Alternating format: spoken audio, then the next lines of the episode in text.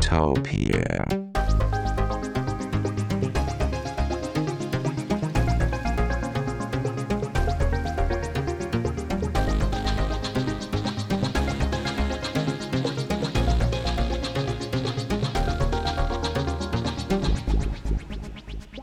Tektopia er en podcast om mennesker og deres teknologi, udgivet af Ingeniørforeningen IDA i samarbejde med mediehuset Ingeniøren og China Experience, støttet af Innovation Center Danmark, IDA Forsikring og EUT Electronics of Tomorrow.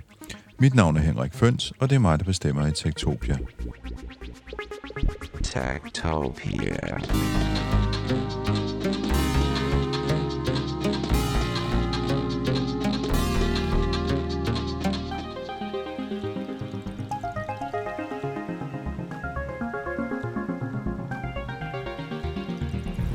Tektopia er taget en tur på landet, eller måske er det ikke helt landet. Vi står i øh, Tostrup. Øh, her ligger Grøntorvet, og her ligger også en øh, stor lagerbygning, hvor der står Nordic Harvest. Øh, Veronica, hvad er det, vi skal ind og se her? Vi skal ind og se Europas største vertikale landbrug, hvor de dyrker krydderurter, kål og salatblad. Og det foregår simpelthen i en fabrikshal. Der er ikke ret meget, hvad skal man sige, jeg en mig og byggevild over det her. Men det kommer vi nok til at se lidt mere til lige om lidt. Lad os gå ind og hilse på øh, Anders Riemann, som er direktør og stifter af Nordic Harvest, der er en, øh, en, en hvad skal vi kalde det, en grøntsags-startup.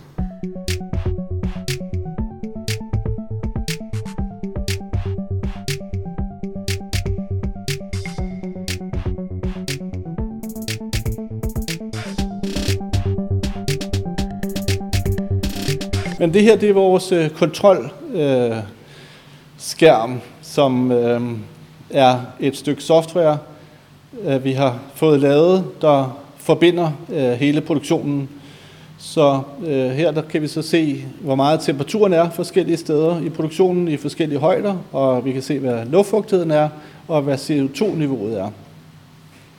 Og så kan vi også øh, Øh, tænde og slukke lyset på øh, de forskellige hylder. Der er i alt 336 hylder, i alt 7 km øh, produktionslinjer, og der øh, ved computeren så præcis, hvilken type plante der står hvor, og hvor gammel den er, og hvornår den skal flyttes, og hvornår den skal høstes.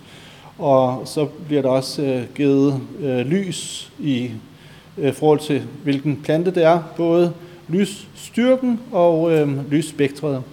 Og så har vi også øh, her vores øh, øh, gødning, hvor at vi kan øh, måle pH-værdien og electronic conductivity og øh, øh, iltniveauet, og selvfølgelig øh, hvor meget vand der er i tankene.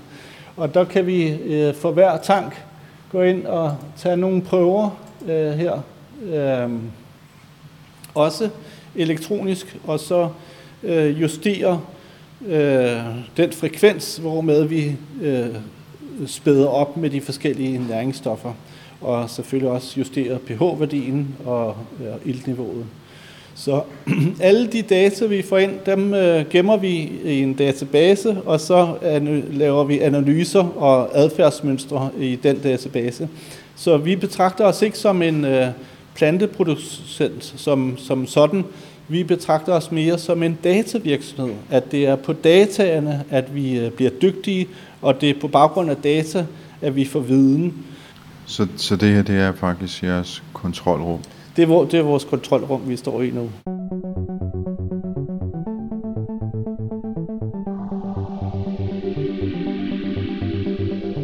Så det her, det er vores laboratorium, hvor vi øh, fermenterer planterester med en bakterie, som vi har udskilt øh, fra jorden.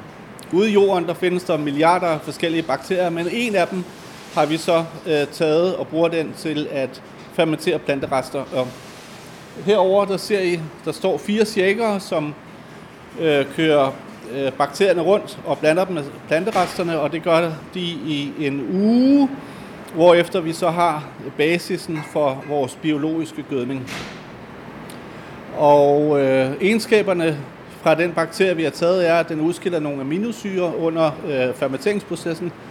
Og øh, de aminosyre bliver så optaget af planterne og gør, at planterne er øh, mere modstandsdygtige over for dårlige bakterier.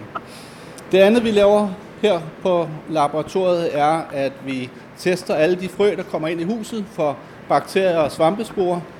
Øh, vi bliver nødt til at købe ind af de samme øh, leverandører, som landmændene køber ind fra.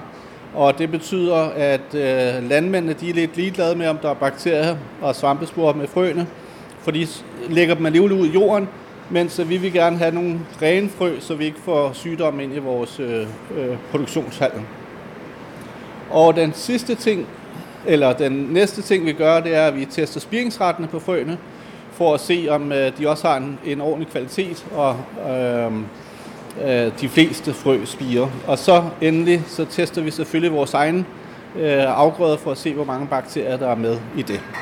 Øh, så vi er sikre på, at øh, der er lavest mulige bakterieindhold. Og det vi ser herover det er en øh, vaskemaskine, som øh, man kan købe i øh, en hver forret, øh, hård hvidevareforretning. Den koster 2.500, og den har så vasket de her glas, som ser rene ud og fine nok til husholdningsbehov. Men for os i laboratoriet skal de så lige over i vores egen vaskemaskine, som så koster 250.000 og sørge for, at der ikke er nogen bakterier tilbage. Alt det her med bakterierne og så videre, du snakker om, det skal være rent, øh, øh, det er meget vigtigt inde i hallen. Ja, øh, lige så snart, at der kommer en bakteriekultur ind i hallen, så øh, er klimaet i hallen, så den kan formere sig meget, meget hurtigt. Og det vil gøre, at øh, vores planter bliver forurenet og får måske samme forureningsniveau som dem, der kommer ud fra marken. Og så skal, er det, at øh, de skal vaskes, når vi høster dem. Men så længe vi holder det rent inde i vandet, inde i øh, hallen, så øh, behøver vi ikke at vaske planterne, når de høstes, så er bakterieniveauet i planterne øh, lavere, end hvis de var blevet vasket. Og det gør, at øh, holdbarheden for planterne forlænges helt enormt at øh, der ikke er nogen bakterier, der begynder at nedbryde planten lige så snart, at den øh, kommer ud på hylden i supermarkedet. Og øh, så gør det også alting meget lettere at øh, bare simpelthen have en meget striks procedure om at have et rent miljø. Øh, sådan så, at der ikke er nogen bakterier, der kan formere sig øh, unødigt. Så øh, det er starten på det hele, der foregår her, og så hører de nogle lyde, da vi kommer ned, og det er simpelthen fordi, at det er stor gødningsdag, hvor vi tager den biologiske gødning og blander op med øh, de andre mineraler, som er jern, zink, kår, magnesium osv. Og det gør vi i en stor øh, gryde herude, hvor øh, vi varmer det op til 80 grader, og så bliver det blandet godt sammen. Og så sender vi gødningsblanding i forskellige forhold ud i øh, øh, nogle tanke ved produktionen. Så cirka hver 14. dag, der øh, laver vi den her gødningsblanding.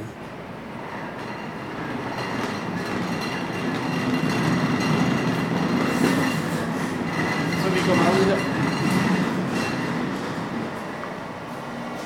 Så det er den her, der laver øh, gødningen, og så sætter det ud i øh, et øh, koncentreret blandingsforhold på den anden side i nogle tanke, så vi er klar til at øh, tappe det i de rigtige mængder.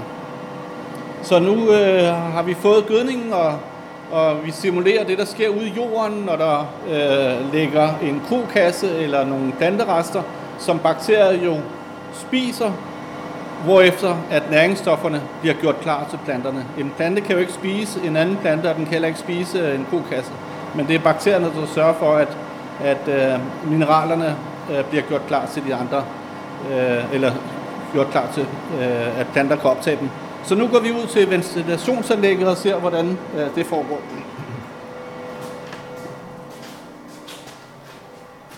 Så vi har blandt andet bygget det her ventilationsanlæg, som er øh, blevet designet til øh, vores produktion, og øh, øh, det er jo fordi, at luften udefra per definition er forurenet med øh, dieselpartikler, og så indeholder den også svampesporer og insekter. Og det vil vi gerne have ud af luften, så vi får den renest mulige luft ind i vores produktion. Så der bruger vi nogle store filtre, som, som så ser øh, sådan her ud.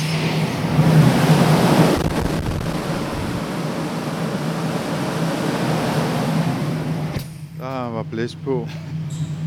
Og øh, den rene luft, som så kommer ind, er jo øh, øh, i, i, i millioner partikler. Og når vi så tilfører CO2, som jo er i øh, 100 partikler, så kommer det ind af det her tynde kårrør over på væggen. Så vi, vi booster CO2-niveauet fra de 415 parts per million, som der er udenfor, til herinde at være øh, 1000 parts per million. Og det gør, at øh, planterne får nogle tykkere membraner og øh, øh, øh, bliver mere øh, sprøde. Og det vil vi gerne have. Så den CO2, vi, øh, vi putter ind i produktionen, er 99,997% ren og kommer som et restprodukt fra et dieselraffinaderi i Finland, hvor den normalt ville blive sendt ud i atmosfæren, men nu bliver den så optaget på flasker, på flasker og så øh, får vi den gratis og betaler kun for, at det bliver transporteret ned til os. Og så kommer den CO2, som ellers ville have været i atmosfæren, ud i vores planter, og øh, øh, kommer jo så hjem til hos forbrugeren, og så kommer den ud af menneskekroppen bagefter. Så det vil sige, at man kan sige, at den der CO2 øh, er blevet fanget Finland? Den, den er blevet fanget øh, øh, på det her dieselraffinaderi, i stedet for bare at blive lukket ud i atmosfæren, som man normalt ville have gjort. Og den lever op til vores krav om øh, øh, højst mulig renhed. Så det er derfor, vi får den derfra, og ikke fra andre øh, producenter. De findes andre steder i industrien, men øh, vi har brug for et, øh, en meget ren CO2. Så det er den måde, vi laver luft på. Så nu har vi set, hvordan vi har lavet øh, gødningen og simuleret, hvad bakterierne laver ude i jorden. Og, øh, og, og nu øh, har vi set, hvordan vi laver vores egen luft og tilsætter CO2. Og nu går vi så ovenpå og, og ser, hvordan produktionen ser ud. Okay. Og den næste skridt øh, for at overhovedet kunne starte øh, planterne er, at vi øh, nu sidder på anden sal, men nede under os på første sal, der har vi sådan en maskine, som laver en øh, gelé af planterester, eller af ekstrakt fra planter. Øh, så det er en organisk gelé, som har en konsistens af, af lidt som en vandmand. Og øh, de geléplader, den maskine laver, der de kommer ind i en såmaskine, hvor frøene så bliver øh, sænket ned i den rette højde i den her øh, vandmand. Og, øh, og de store plader kommer så ind i et af fire forskellige spiringsrum, der har forskellige temperaturer, øh, som så simulerer det, der sker ude i jorden i foråret, hvor et, et rum har 10-12 grader, 95% luftfugtighed, og et har øh, 12-14 grader osv., alt efter hvilke frø, der skal spire. Og når øh, øh, frøene så har spiret på mellem to og fire dage, så kommer de ud på nogle lifte, som øh, går ned til produktionen. Og der kommer de så over øh, på reolerne her på højre side, som er 18 meter lange, 14 etage høje, og der er seks reoler og to produktionslinjer på hver reol. Og der står, der kan man se, at planterne er meget små, øh, så der står de og vokser fra øh, øh, cirka øh, med de to første øh, øh blade, de har lavet, og så til 2-3 cm høje. Og det er så det, vi kalder for børnehaven, hvor de er den første uge. Og efter den uge, så kommer de ned fra reolerne igen og kommer over i en omplantningsmaskine, vi har, som gør, at de får dobbelt så meget plads at vokse på. Og så kommer de tilbage på reolerne, som er på venstre side, som er 24 meter lange, 14 etager høje og 6 reoler og to produktionslinjer på hver reol. Og de, øh, der står planterne så i øh, cirka 14 dage og bliver øh, modne og store og har altså mere plads at vokse på, end, end da de bare lige var spiret. Og øh, når de så skal høstes, så kommer de ned på gulvet og over til en høstmaskine, der står herovre langs væggen, som skærer rødderne af og skærer bladene af. Og rødderne kommer så over i en beholder og er på det tidspunkt helt rene og fine, fordi den her organiske gelé, den er, er blevet opløst i vandet og forsvundet. Og, øh, og bladene øh, de kommer over på et transportbånd og bliver ført ind i vores pakkerum, hvor temperaturen starter med at blive nedsat, øh, så øh, planterne hurtigt kan blive kølet. Og, og øh, bladene bliver så pakket af en maskine i øh, øh, små pakker til supermarkeder eller i store pakker til øh, food service. Og så fra planterne har stået og lavet deres fotosyntese til de ligger på køl, der går der cirka 15 minutter, og det betyder, at sukkerstofferne ikke når at nedbryde sig selv, og når planterne kun er blevet vandet fra rødderne, og øh, altså der er ikke noget, der har rørt bladene, og øh, de planterne har vokset under de optimale betingelser, så er der ikke noget plantemasse, som er ved at øh, øh fordærve eller nedbryde sig selv, og bakterieniveauet er meget, meget lavt. Og det gør så, at holdbarheden forlænges helt enormt. Så vi garanterer en holdbarhed på 14 dage, mens holdbarheden med sammenlignelige produkter er mellem 3 og 4 dage. Og det gør jo så, at der er mindre madspild, og det gør også, at øh, man øh, øh, at, at vi kan sælge produkterne dyrere til supermarkeder, fordi de så øh, smider mindre ud. Og dermed kan de sælge til en pris, der er økologiske priser, mens vi sælger til en pris, der er over økologiske priser. Men supermarkedet får alligevel den samme maven, fordi at øh, der ikke er noget, øh, at øh, spillet er mindre end med sammenlignelige produkter. Må, må jeg lige spørge, fordi øh, nu siger du, at de vokser i den her vandmand. Er der ikke noget vandcirkulation i det her anlæg? Så øh, de her øh, 12 reoler, der står derude, de har øh, øh, en, øh, hver deres gødningsblanding, som kommer fra nogle gødningstanke øh, for enden af, af, af produktionshallen, som er lavet, hvor gødningen er, er tilpasset præcis den type planter, der, der står i, i, øh, på de produktionslinjer.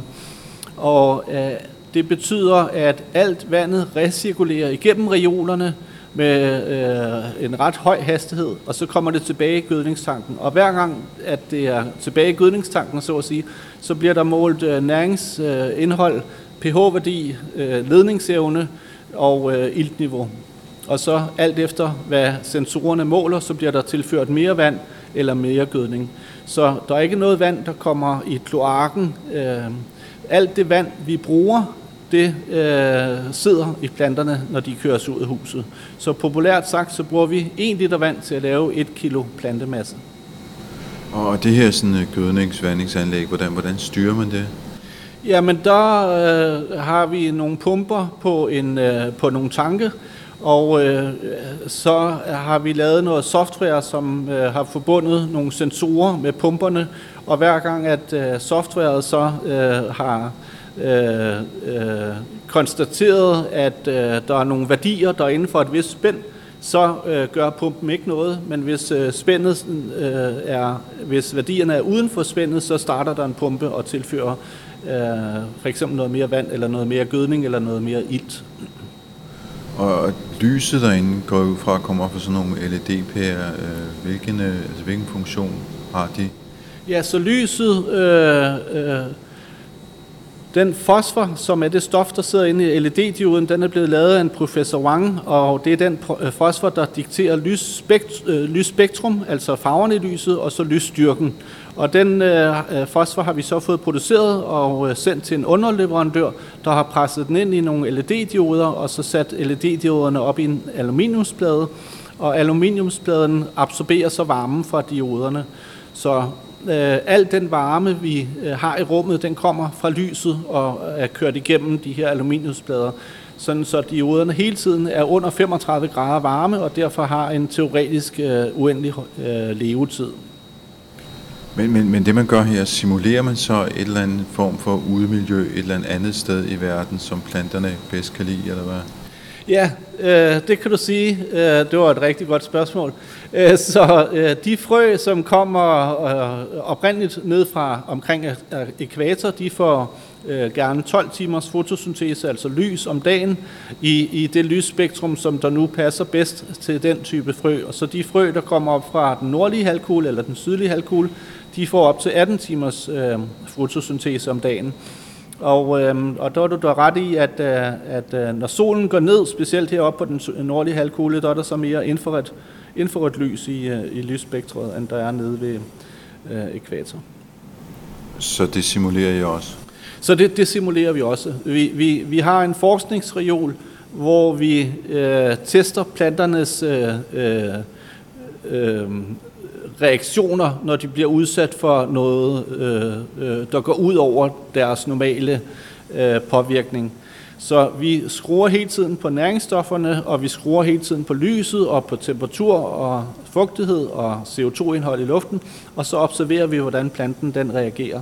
Og ud fra alle de observationer, så kan vi så lave en, øh, det, vi kalder en øh, vækstopskrift, som er, øh, at vi jo har fordelen ved at kunne producere det her kontrollerede miljø, at vi så kan styre alle de parametre, som påvirker plantens vækst. Og det programmerer vi ind i en computer, og så øh, får planten den samme vækstopskrift øh, over hele, øh, øh, altså igen og igen, at, at øh, den, den, den får ikke nødvendigvis den samme vækstopskrift gennem hele sin livscyklus, men for hver øh, øh, rotation, at vi dyrker nye planter, så, så kan vi køre den vækstopskrift igen og igen. Og på den måde kan vi så Øh, for de fleste planters vedkommende høste cirka hver 22. dag, øh, hvilket jo betyder, at det er mere end 15 gange om året per vækstareal, og når vi dykker i 14 etager, så øh, bliver det så 210 gange mere, end man ville kunne gøre ude på landet. Og derudover så flytter vi også planterne i takt med, at de vokser, så, så ganger vi med 1,2, så kommer vi op på 250 gange bedre udnyttelse af øh, det samme landareal i forhold til en traditionel øh, producent udenfor. Nu, nu kan jeg se bagved, der står der et banner, hvor der står grøn energi, og der er et øh, foto af en pakke spinat. Øh, hvad er det, I dyrker herinde? Så øh, vertical farming er jo en helt ny industri, øh, hvor at vi lige nu kan konkurrere på salat, krydderurter og kål. Og det skyldes, at øh, vores største omkostning er kilowattimer, og der skal vi have omsat dem til så meget plantemasse som muligt. Og øh, det får vi ved salat, krydderurter og kål, fordi vi kan sælge al plantemassen over rødderne. Alt det, der har været, øh, al den energi, der er blevet brugt til fotosyntese, kan vi sælge. Tværtimod en tomat, som først skal lave en stængel og nogle blade, som jo kræver fotosyntese, men ikke kan sælges, og så kommer der en frugt, som øh, ikke er så øh, dyr igen i øh, øh gram per øh, solgt enhed. Øhm, så industrien, vertical farming, starter ved, at man kan konkurrere på, på nogle øh, højværdiprodukter, men øh, i takt med, at øh, teknologien bliver udviklet, altså at LED-dioden bliver mere effektiv, og at man får forædlet plante øh, eller frø, som passer bedre til vores miljø, øh, og at man også får øh, øh, automatiseret noget mere, så vil det kunne lade sig gøre at, at have et bredere øh, øh, sortiment og andre afgrøder, som måske er nogle af de her lidt mere tunge øh, grøntsager, som kartofler og forskellige rødfrugter. Du nævnte tidligere, da vi gik rundt, noget med, at salaten blev mere sprød. Øh, altså, hvad betyder det for fødevarekvaliteten, det her? Øh, når vi laver vores vækstopskrift, så forsøger vi at lave den højst opnåelige kvalitet. Vi, vi forsøger ikke at bare lave en hurtig plante, vi kan sælge. Øhm, så hvis vi skal have forbrugeren øh, motiveret til at spise en større plantebaseret kost, så er det vigtigt, at kvaliteten er helt i top og gerne konsistent over hele året. Så øh, vi gør rigtig meget ud af at øh, lave salaten øh, tykkere, altså mere sprød, og øh, ikke lave øh, øh stænglerne på krydderurter sådan træagtige, så man ikke kan spise dem, og på kål øh, for eksempel lave fibrene meget korte. Så når vi har en luftfugtighed på 85% i vores øh, produktionsmiljø, så skyldes det, at vi prøver at holde planternes vækst nede. Hvis luftfugtigheden den var måske 60%, så ville planterne vokse alt, alt, alt for hurtigt, og fibrene ville blive meget lange.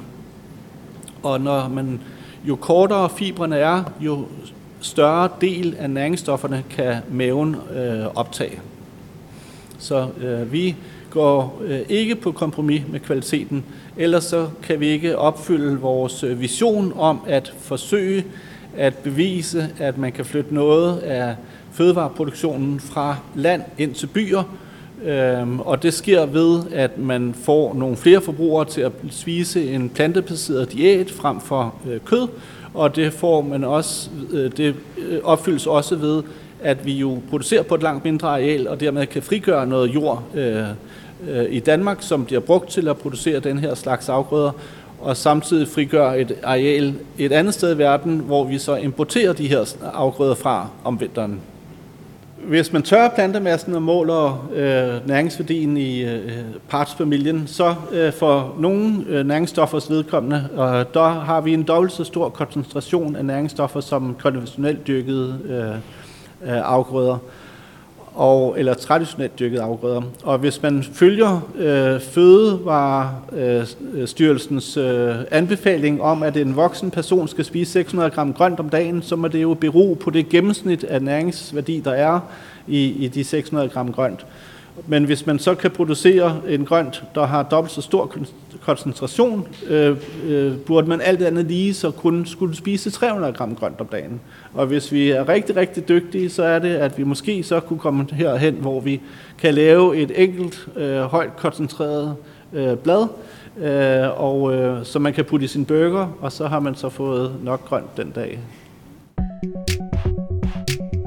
Vi, vi øh, øh, øh, bruger udelukkende vindenergi på den måde, at øh, vi har øh, den højeste, øh, øh, at vi betaler mere for strømmen, end hvis man brugte øh, gennemsnitsstrøm. Så vi har fået så meget strøm i Danmark nu, at øh, øh, man ser, at strømprisen ofte og oftere bliver negativ om natten og det skyldes, at penetrationen af vindenergien er blevet så stor, at, øh, at der er for meget øh, energi i nettet om natten, og for få, der aftager det.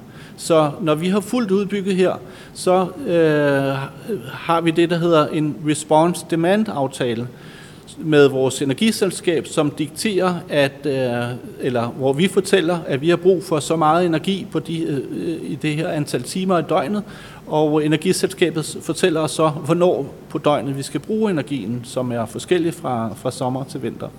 Og på den måde, hvis man så er investor i en vindmøllepark, og man tidligere opdagede, at øh, strømprisen blev negativ om natten, så ville man her kunne få en bedre business case ved at, at, øh, være investor i en vindmøllepark.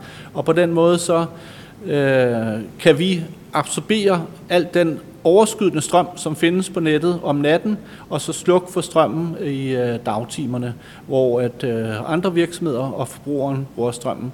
Så øh, vi ser, at elektrificeringen af øh, fødevareproduktionen går øh, hånd i hånd med den fortsatte udbygning af den vedvarende energi. Men, men nu siger du sluk for drøm, strøm om dagen, altså der er jo lys i lamperne lige nu. Øh, hvordan lærer I det her strøm? Så øh, lige nu der har vi bygget vores proof of concept, som er de her seks reoler, som øh, øh, skal bevise over for vores investorer, at vi kan finde ud af det, vi gør. Øh, men når vi øh, har bevis til, så bag ved væggen hernede, der øh Øh, kan vi så bygge yderligere 14 reoler, så vi får 20 reoler på hver side. Og det er vores øh, øh, full-size øh, prototype, som så skal køre efter den plan, øh, vi har lagt, der hedder, at øh, vi udelukkende eller vi bruger størstedelen af energien om natten, og vi til den tid også har øh, tapetseret salen, øh, tapetseret taget med solceller, sådan så at vores strømforbrug om dagen vil blive brugt forholdsvis til pumper, og at vi så øh, bruger vindenergi om natten til at lave fotosyntesen.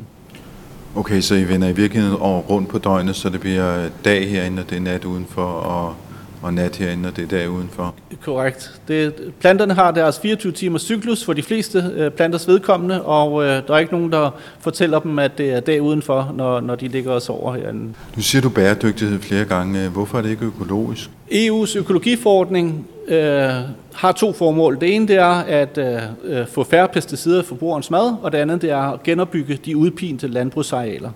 Så øh, øh, for at blive økologisk certificeret, så skal man øh, dyrke i jord, og man skal følge de retningslinjer, der er med at tilføre mere næring til jorden, end man tager fra, fra jorden.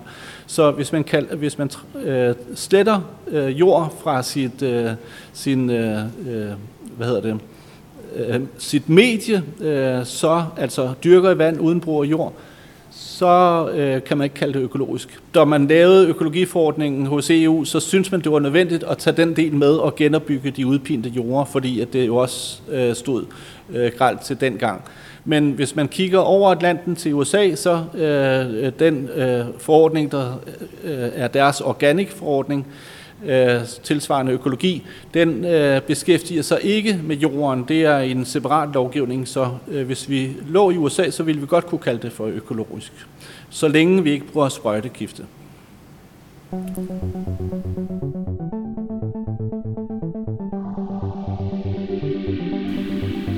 siger vi, øh, Nordic Harvest. Hvem, hvem er det? Øh, hvad er det for en virksomhed? Hvordan er den øh, startet? Hvem ejer den? For otte år siden, der blev jeg øh, noget frustreret over, at øh, øh, jeg ikke synes, der blev gjort nok for, at vi kunne producere vores fødevarer på en mere bæredygtig måde. Og det, gik, øh, det stod meget, meget klart, at den klimakrise, vi står overfor, den skyldes i høj grad den måde, vi producerer vores fødevarer på.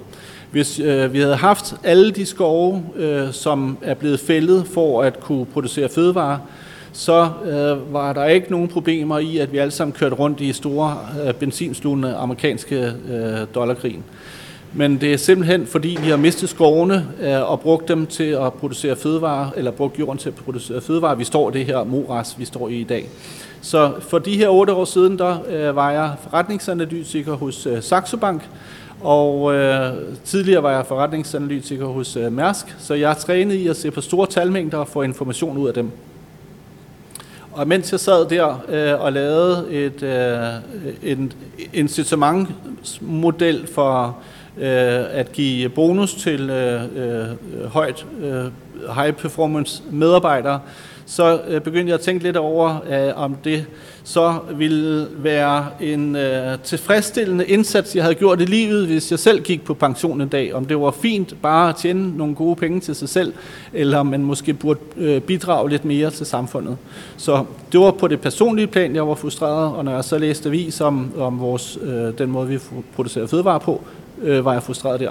Så de frustrationer øh, vendte jeg til energi og øh, brugte rigtig meget tankevirksomhed på at, at tænke over, hvordan vi kunne få vores skove tilbage. Så det var det, der var nummer et for mig. Men for at få skovene tilbage, så bliver vi jo nødt til at kunne øh, øh producere fødevarene på et øh, meget mindre areal.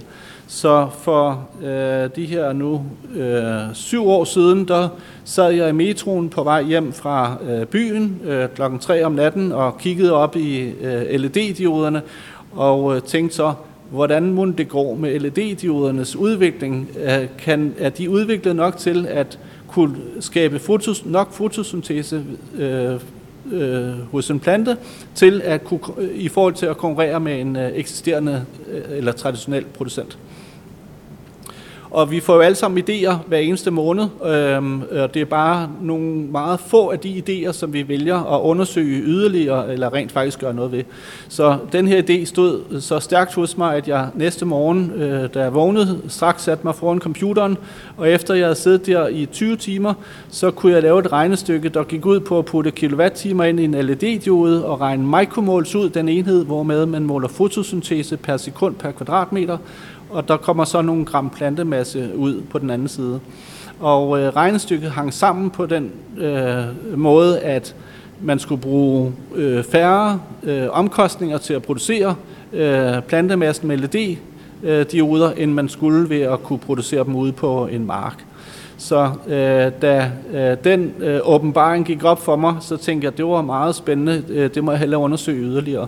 Så øh, derefter øh, tog jeg hurtigt hjem fra arbejde hver dag og lavede en læseplan for mig selv og var enormt øh, disciplineret i og forhold til at akkumulere viden, som gjorde, at jeg brugte al min fritid i et år på at bare læse og læse og gøre mig dygtig til det her, øh, til den her videnskab. Og da det år var gået, øh, var mine frustrationer ikke blevet mindre, for jeg kunne ikke forstå, hvordan det kunne være, at verden ikke var tapetseret med vertical farms. Så jeg øh, skrev en mail til en Dr. Dixon de Pommier, som på det tidspunkt var 77 år gammel og professor på Columbia University, og øh, rådgav Obama-regeringen og FN i fremtidens fødevareproduktion. Og han skrev øh, heldigvis tilbage til mig øh, meget hurtigt, at øh, øh, jeg var Øh, øh, ikke dum, og jeg havde, øh, eller jeg skulle komme til New York og fremlægge mine resultater, og så ville han eventuelt øh, hjælpe mig. Så jeg tog det over nogle weekender efter, og efter vi havde været sammen en øh, hel dag, øh, så øh, forlod vi hinanden, og han øh, afsluttede sig med at sige, you are in the gang. Og det betragtede jeg så som, at øh, jeg øh, kunne få adgang til hans øh, netværk, og han ville øh, rådgive mig. Så jeg tog hjem og sagde mit job op, og så øh, begyndte jeg ellers at arbejde i fire kasser. En kasse, hvor jeg sammensatte teknologien, og en kasse, hvor jeg ledte efter bygninger, og en, hvor jeg øh, solgte de produkter, som kunne blive produceret, hvis det lykkedes mig at bygge øh, øh den, det vertikale landbrug. Og så den fjerde kasse, hvor jeg ledte efter investorer. Og efter fire års arbejde, hvor jeg brugte hele min opsparing og hele min øh, friværdi og øh, lånte penge af venner og familie til at betale øh, mine leveomkostninger, så lykkedes det mig at øh, underskrive en aktionæroverenskomst med 50 individuelle investorer, hvoraf der er øh, fire godsejere, som øh, har mere end 1000 hektar hver og driver traditionelt landbrug. Og så er der øh, Jeppe Christiansen, som er direktør for MyInvest, og så er der øh, Johan Hoffmann, som er erhvervsmand fra Esbjerg og lavede katte- og hundemad i 50'erne og 60'erne ved at købe restaffald fra slagterier og bygge en fabrik, der puttede dem på dåse. Og så er der øh, otte familiemedlemmer, som øh, i alt har lagt 11 millioner, og så er der ellers en lang række af øh, helt almindelige mennesker, som er meget interesserede i, at øh, vi kan producere vores fødevarer på en mere bæredygtig måde, og interesseret i at øh, være med til at dreje vores fødevareproduktion i en øh, lille bitte bedre retning. Så når vi har fuldt udbygget og kan lave de her 1000 ton øh, om året, så svarer det til, at en landmand udenfor skulle bruge ca. 140 hektar til at kunne producere øh, den samme øh, øh, mængde øh, eller vægt af den samme afgrøde. Journalister plejer gerne at udtrykke det i fodboldbaner. Øh, så det vil svare til, at en landmand skulle bruge 250 fodboldbaner til at producere den samme mængde, som vi kan gøre herinde på vores ene fodboldbane. Så vi øh, lige nu, der, eller når vi har fuldt udbygget, producerer vi så 1000 ton om året, og Danmarks forbrug er 20.000 ton om året. Så det betyder, at vi skal bygge 20 af de her til at dække Danmarks behov. Men det her, det er bare vores prototype, som kun er øh, 10 meter høj, og vi vil gerne bygge 20 meter høj. Så hvis den var 20 meter, så skulle vi kun bruge 10 fodboldbaner til at producere øh, alt Danmarks forbrug af salat, krydderurter og kål.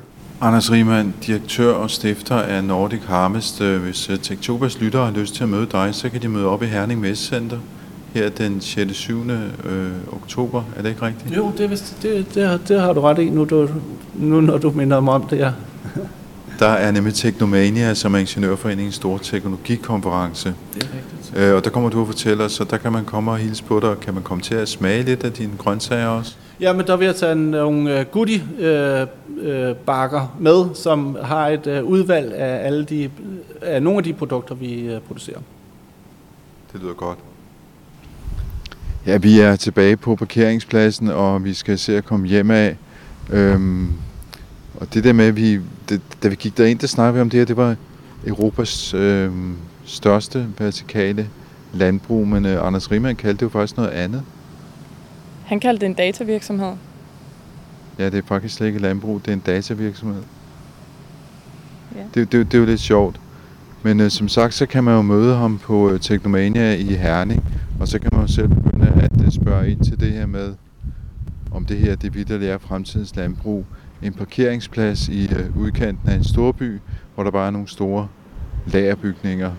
Der er ikke så meget romantik over det, men der er masser af data og teknologi. Du har lyttet til Tektopia, vi udkommer hver eneste mandag. Øh, du kan skrive til mig på henriksnabelagtektopia.dk med spørgsmål og gode forslag. Du kan følge os på Twitter og på Instagram, der hedder vi tektopia.dk, snabelagtektopia.dk. Så kan du deltage i teknologidebatten i vores øh, Facebook-gruppe, der hedder Tektopia Backstage. I denne uge har vi også modtaget et øh, podkort fra Ingeniørens podcast Transformator. Sådan her kender vi lyden af en 6-cylindret Porsche Boxermotor.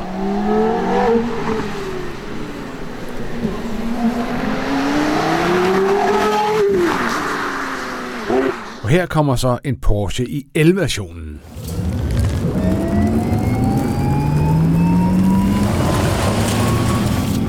Vi har i ugens transformator prøvekørt Porsche Taycan Turbo Cross Turismo, intet mindre.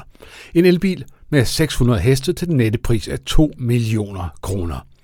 Men vi skal da også tale om det, der før var uskadeligt, men som nu er blevet et problem, nemlig vand. Vand, der siver op gennem kældergulvene, fordi grundvandet stiger og stiger, og vand, der kommer ud af bruserne og smitter os med legionella, som intet andet land i vores del af verden. Det har vi alt sammen en forklaring på i denne uges Transformator. Og det var vel egentlig, hvad der var at sige, så øh, jeg vil sige uh, tak for denne gang. Uh, og det var mig, Henrik Føns, der lavede Tektopia sammen med Veronika Volin, som havde været en tur på vertikal landbrug her i Tostrup. Og må dine næringsværdier være med dig og på genhør i næste uge.